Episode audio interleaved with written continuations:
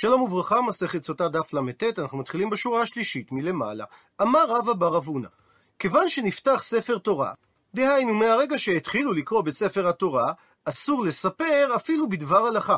והמקור לכך שנאמר, פסוק בנחמיה, ויפתח עזרא הספר לעיני כל העם, כי מעל כל העם היה, וכפתחו עמדו כל העם. ואין משמעות המילה עמידה, אלא שתיקה, שנאמר, פסוק באיוב, והוכלתי כי לא ידברו, כי עמדו לא ענו עוד, ומשמעות המילה עמדו שתקו. מקור אחר לדין שאסור לספר אפילו בדבר הלכה כשספר תורה פתוח, רבי זעירא אמר בשם רב חיסדא, מהכה. פסוק אחר בנחמיה נקרא בפנים, ויקרא בו לפני הרחוב אשר לפני שער המים, מן האור עד מחצית היום, נגד האנשים והנשים והמבינים ואוזני כל העם אל ספר התורה. והמשמעות של המינים ואוזני כל העם אל ספר התורה, שהייתה שתיקה כדי להקשיב למה שקוראים בתורה. ומקשה תוספות במקום, מהגמרא בברכות דף ח', ששם מסופר שרב ששת בזמן קריאה בתורה, היה מחזיר את אפיו, דהיינו מפנה את מבטו מכיוון ספר התורה ולומד. והסביר רב ששת ואמר, הם בשלהם ואני בשלי. וזה לכאורה סותר את מה שאומרת הגמרא אצלנו, שכיוון שנפתח ספר תורה, אסור לספר אפילו בדבר הלכה.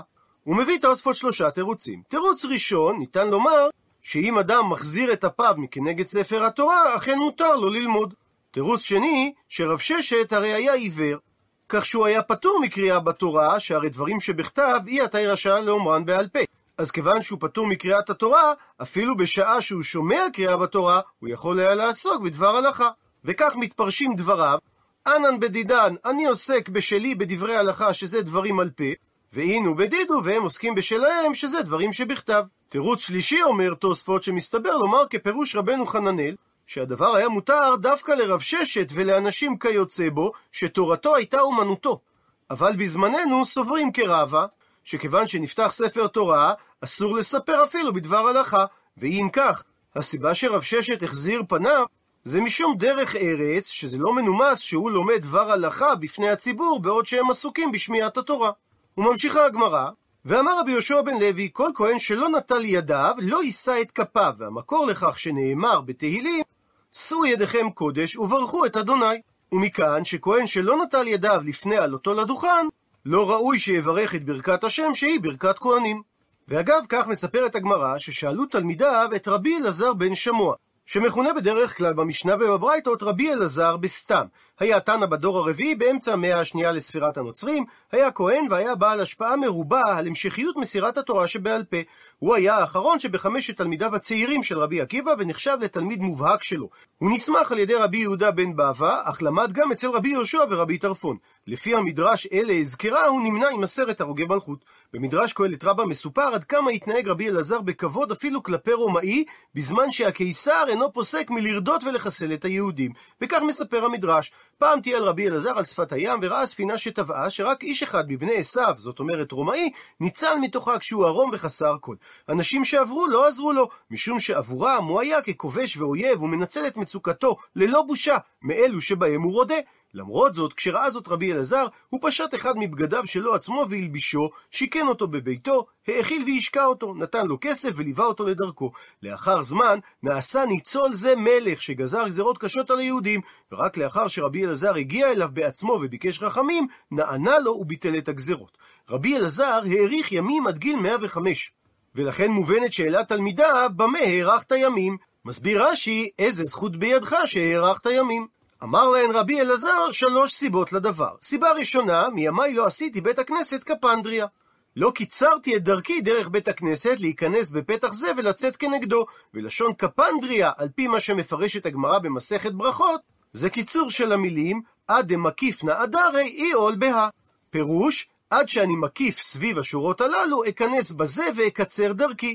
סיבה שנייה לדבר, ולא פסעתי על ראשי עם קודש. מסביר רש"י שהיו יושבים התלמידים בבית המדרש על גבי קרקע, ומי שמהלך ביניהם כשהם יושבים ונכנס לישב מקומו, הוא מרחיב את פסיעותיו בעל כורחו, כך שהוא נראה כפוסע על ראשיהם, ולכן הקפיד רבי אלעזר או להקדים להיכנס לבית המדרש, או שבמידה וכבר ישבו התלמידים, הוא ישב מבחוץ. סיבה שלישית, והיא קשורה לענייננו, ולא נשאתי כפיי בלא ברכה, שכפי שהזכרנו, רבי אלעזר בן שמוע היה כהן. ושואלת על כך הגמרא, מה היא מברך? איזו ברכה מברך הכהן לפני נשיאת כפיו? עונה על כך, אמר רב זירא, אמר רב חיסדא, שלשון הברכה, אשר קידשנו בקדושתו של אהרון, וציוונו לברך את עמו ישראל באהבה. והנה ידועה השאלה, למה מברכים הכהנים בברכתם לברך את עמו ישראל באהבה? הרי לא מצאנו עוד ברכה עם סיומת כזאת הקובעת צורתה של קיום המצווה. כתב על כך הבאר היטב בשולחן ערוך, בסימן קכ"ח, באהבה, הטעם שאומרים באהבה, משום שכתוב בזוהר, כל כהן דלא רחים לעמה, שהוא לא אוהב את עמו, או שהעם לא אוהב אותו, לא יישא כפיו. ועל פי זה קבע שם המשנה ברורה, אבל כהן שהציבור שונאים אותו, או הוא שונא את הציבור, סכנה היא לכהן אם יישא כפיו, ועל זה תקנו בברכה לברך את עמו ישראל באהבה. ואף כי מצאנו את המקור לתוספת זו של מילת באהבה בדברי הזוהר, דומה הוא כי כבר מרומז הדבר בדברי חז"ל, כלשון בעל עזרת כהנים, אלא מאהבתו לישראל התנדב אהרון לברכן, והרי זה מתכונותיו של אהרון הכהן, כפי שלמדים אנו במסכת אבות משמו של הלל. הווה מתלמידיו של אהרון, אוהב שלום ורודף שלום, אוהב את הבריות ומקרבן לתורה. הרי פשוט הדבר שאי אפשר לברך מישהו בכוונה אמיתית אם לא אוהבים אותו. וממשיכה הגמרא ושואלת, כי עקר קראי, מה יאמר? בזמן שהכהן עוקר את רגליו ועולה לדוכן ועדיין פניו כלפי התיבה, מה הוא אומר? עונה הגמרא שהכהן אומר את הנוסח הבא, יהי רצון מלפניך השם אלוקינו, שתהא ברכה זו שציוויתנו לברך את עמך ישראל, לא יהא בה מכשול ועוון. וממשיכה הגמרא ושואלת, וכי מהדר הפי מציבורה? וכאשר הכהן גומר את ברכותיו ומחזיר את פניו לצד התיבה, עד שיגמור שליח הציבור את ברכת שים שלום ויאמר המברך את עמו ישראל בשלום, מה יאמר? מה אומר הכהן באותו זמן? עונה הגמרא, עד ברי הנהיג או הדריך רב חיסדא לרב עוקבא שהיה ראש הגולה ודרש שזה הנוסח שהכהן אומר, ריבונו של עולם, עשינו מה שגזרת עלינו, עשה עמנו, הפכנו דף מה שהבטחתנו. דהיינו שתסכים על ידינו, כפי שכתוב, ואני אברכם. ואז מוסיף הכהן פסוק מווידוי מעשרות, השקיפה ממעון קודשך מן השמיים, וברך את עמך את ישראל ואת האדמה אשר נתת לנו, כאשר נשבעת לאבותינו ארץ זבת חלב ודבש. וממשיכה הגמרא מהרב חיסדא, אין הכהנים רשאים לחוף קשרי אצבעותיהם עד שיחזרו פניהם מן הציבור. שיש צורה מיוחדת בה פושטים הכהנים את אצבעותיהם בשעה שהם מברכים, ועד שהם מסובבים את פניהם חזרה מן הציבור, הם לא רשאים לסגור את האצבעות שלהם כשאר בני אדם. מסתבר שרוב העולם מכיר את פיסוק ידי הכהנים כהצדעה וולקנית, שזו מחווה גופנית המתבצעת באמצעות היד. ההצדעה זו נוצרה כמחווה על ידי דמותו של הוולקן ספוק, בגילומו של השחקן היהודי לנר נימוי בסדרת הטלוויזיה מסע בין כוכבים מסוף שנות ה-60. נימוי סיפר שהרעיון להצדעה נולד אצלו כשהלך עם סבו לבית הכנסת, שם ראה ברכת כהנים, ובעת הברכה מפסקים הכהנים את אצבעות שתי ידיהם העטופות בטלית, כך שהאצבעות יוצרות את צורת האות שין המסמלת את המילה שדי. נימוי הקטן התרשם מאוד ונצר את המראה עד בגרותו. וממשיכה הגמרא, אמר רב זעירא, אמר רב חיסדא, אין הקורא, דהיינו שליח ציבור שקורא כהנים כדי שיחזירו פניהם לברך את העם, רשאי לקרות את הקריאה כהנים עד שיכלה אמן מפי הציבור על ברכת ההודעה, ואין הכהנים רשאים להתחיל בברכה שלהם עד שיכלה דיבור של המילה כהנים מפי הקורא, ואין הציבור רשאים לענות אמן על ברכת הכהנים עד שתכלה ברכה מפי הכהנים, ואין הכהנים רשאים להתחיל בברכה אחרת עד שיכלה אמן מפי הציבור. ואמר רב זירא, אמר רב חיסדא, אין הכהנים רשאים להחזיר פניהם מן הציבור עד שיתחיל שליח ציבור בשים שלום, ואינן רשאים לעקור רגליהם ולילך מן הדוכן, אלא הם ממשיכים לעמוד כפופים לפני התיבה עד שיגמור שליח ציבור את ברכת שים שלום. ואומר רש"י שיש ללמוד מכאן את סדר נשיאות כפיים שכך הוא, עוקר הכהן את רגליו בברכת עבודה ממקומו ובא לפני התיבה. הוא מתפלל יהי רצון שתהא ברכה וכולי כפי שאמרנו קודם. הוא מעריך בברכה עד שתכלה אמן של הודעה מפי הציבור. ושליח ציבור קורא כהנים עם שניים מהם, ואם יחיד הוא אינו קורא לו שליח הציבור, והוא מחזיר פניו מאליו. וכשקלה דיבור כהנים מפי הקורא, מברך הכהן אשר קידשנו במצוותיו.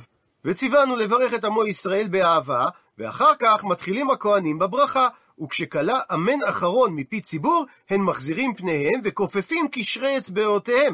אם הם רוצים בכך, ושליח הציבור מתחיל שים שלום, והכהנים בזמן הזה מתפללים, ריבונו של עולם, עשינו מה שגזרת עלינו וכולי, ומעריכים בברכה עד שתכלה הברכה מפי שליח הציבור, ואז הם יכולים לעקור רגליהם והולכים להם. וממשיכה הגמרא ואמר רב זעירא אמר רב חיסדא, אין הציבור רשאים לענות אמן עד שתכלה ברכה מפי הקורא, והכוונה לברכת התורה מפי הקורא בתורה. ואין הקורא רשאי לקרות בתורה עד שיכלה האמן מפי הציבור. ואין המתרגם, שבזמנם במקביל לקריאה בתורה, היה אדם שהיה מתרגם את הפסוקים לארמית, כפי מנהג התימנים בימינו, אז אין המתרגם רשאי להתחיל בתרגום עד שיכלה פסוק מפי הקורא, ואין הקורא רשאי להתחיל בפסוק אחר עד שיכלה תרגום מפי המתרגם, מפני שלא ניתן לשמוע שני קולות בבת אחת. וממשיכה הגמרא, אמר רבי תנחום, אמר רבי יהושע בן לוי, המפטיר בנביא צריך שיקרא בתורה תחילה. התוספות יום טוב במסכת מגילה, פרק ג' משנה ד', מביא שטעם ההפטרות שתיקנו חז"ל, כפי שמופיע בספר התשבי, מפני שאנטיוכוס הרשע מלך יוון גזר על ישראל שלא יקראו בתורה ברבים.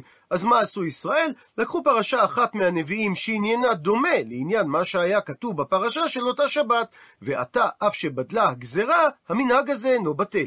ואם היינו מעלים את המפטיר לנביא בלבד, היה נוצר מצב שהקריאה בנביא שוות ערך לכאורה לקריאה בתורה.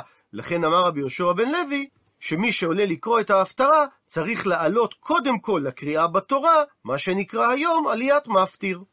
ואמר רבי תנחום, אמר רבי יהושע בן לוי, אין המפטיר רשאי להפטיר בנביא עד שיגלל ספר תורה, כדי שלא יהיו הגוללים טרודים מלשמוע את ההפטרה מפי המפטיר.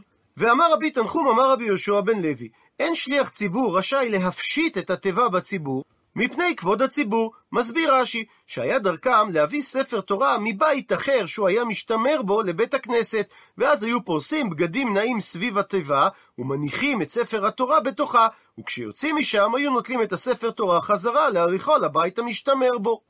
אז אמר רבי יהושע בן לוי, שלא יפשיטו את הבגדים מן התיבה בפני הציבור, שטורח ציבור לעכב שם עם ספר תורה, אלא מוליך את ספר התורה לביתו ומניחו, ואז העם יוצאים אחריו, ואחר כך הוא חוזר ומפשיט את התיבה.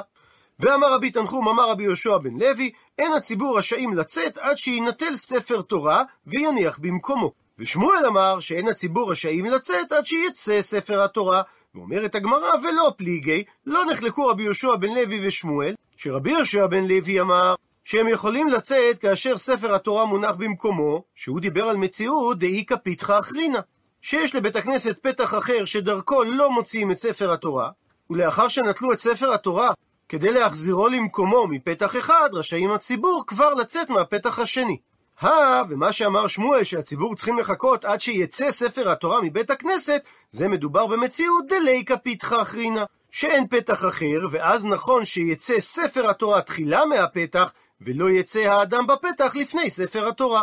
ועל כך אמר רבא, שבר אהינה, שזה שם של חכם, אסברה לי, הסביר לי את טעם הדבר, על בסיס הפסוק נקרא בפנים, אחרי אדוני אלוהיכם תלכו, ואותו תיראו, ואת מצוותיו תשמרו, ובקולו תשמעו, ואותו תעבודו, ובו תדבקו.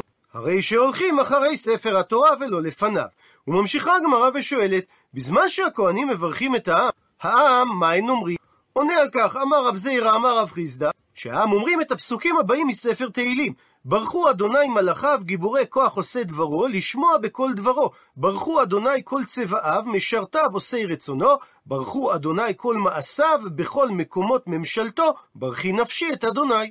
ופסוקים אלו נאמרים בברכת כהנים בתפילת שחרית. במוספי דשבת המים אומרים, בברכת כהנים בתפילת מוסף של שבת, מה אומר העם? עונה על כך אמר רבי אסי, שהם אומרים את הפסוקים הבאים: שיר המעלות, הנה ברכו את אדוני כל עבדי אדוני העומדים בבית אדוני בלילות, שאו ידיכם קודש וברכו את אדוני, ופסוק נוסף, ברוך אדוני מציון, שוכן ירושלים, הללויה. ושואלת הגמרא, מדוע להביא פסוק שלישי שאינו באותו מזמור, ולעיננמי, והרי אפשר היה לומר את הפסוק יברכך אדוני מציון עושה שמיים וארץ, דכתיב בהוא עניינה, שהוא כתוב כהמשך באותו פרק לשני הפסוקים הראשונים. עונה על כך, אמר יהודה ברי, בנו דרבי שמעון בן פזי, שמתוך שהתחיל בברכותיו של הקדוש ברוך הוא, מסיים בברכותיו של הקדוש ברוך הוא. ולכן הוא מסיים בפסוק, ברוך השם מציון שוכן ירושלים, הללויה, שעוסק בברכה אל השם, ולא בפסוק יברכך השם מציון, ששם הברכה אינה כלפי השם, אלא כלפי האדם. וממשיכה הגמרא ושואלת, במנחתא דתעניתא, מאי אמרי? בשונה מתפילת מנחה רגילה שבה אין נושאים כפיים משום חשש שכרות, במנחה של תענית אין חשש שכרות ולכן הכהנים נושאים בו כפיים. אז איזה מקראות אומרים העם כנגד ברכת כהנים, עונה על כך, אמר רב אחא בר יעקב, שהם אומרים את הפסוקים הבאים, אם עווננו ענו בנו, אדוני עשה למען שמך, כי רבו משובותינו, לך חטאנו. מקווה ישראל מושיעו בעת צרה, למה תהיה כגר בארץ וכאורח נוטה ללון? למה תהיה כאיש נדהם, כגיבור לא יוכל להושיע, ואתה בקרבנו, אדוני, ושמך עלינו נקרא, אל תניחנו. הפכנו דף, ושואלת הגמרא, בנעילה דיומא דכיפורים, מה יאמר? בתפילת נעילה של יום הכיפורים, איזה פסוקים אומרים העם כנגד ברכת הכהנים? עונה על כך, אמר מר זוטרא ואמרלה, ויש אומרים שהמקור לכך במתנית התנא, נשנה בברייתא, את הפסוקים הבאים, הנה כי כן יבורך גבר ירא אדוני, ויקם דוד המלך על רגליו, ויאמר, את הפסוקים הבאים מתהילים קכ"ח, הנה כי כן יבורך גבר ירא אדוני, יברכך אדוני מציון, וראה בטוב ירושלים כל ימי חייך, וראה בנים לבניך, שלום על ישראל. עד לכאן דף ל"ט.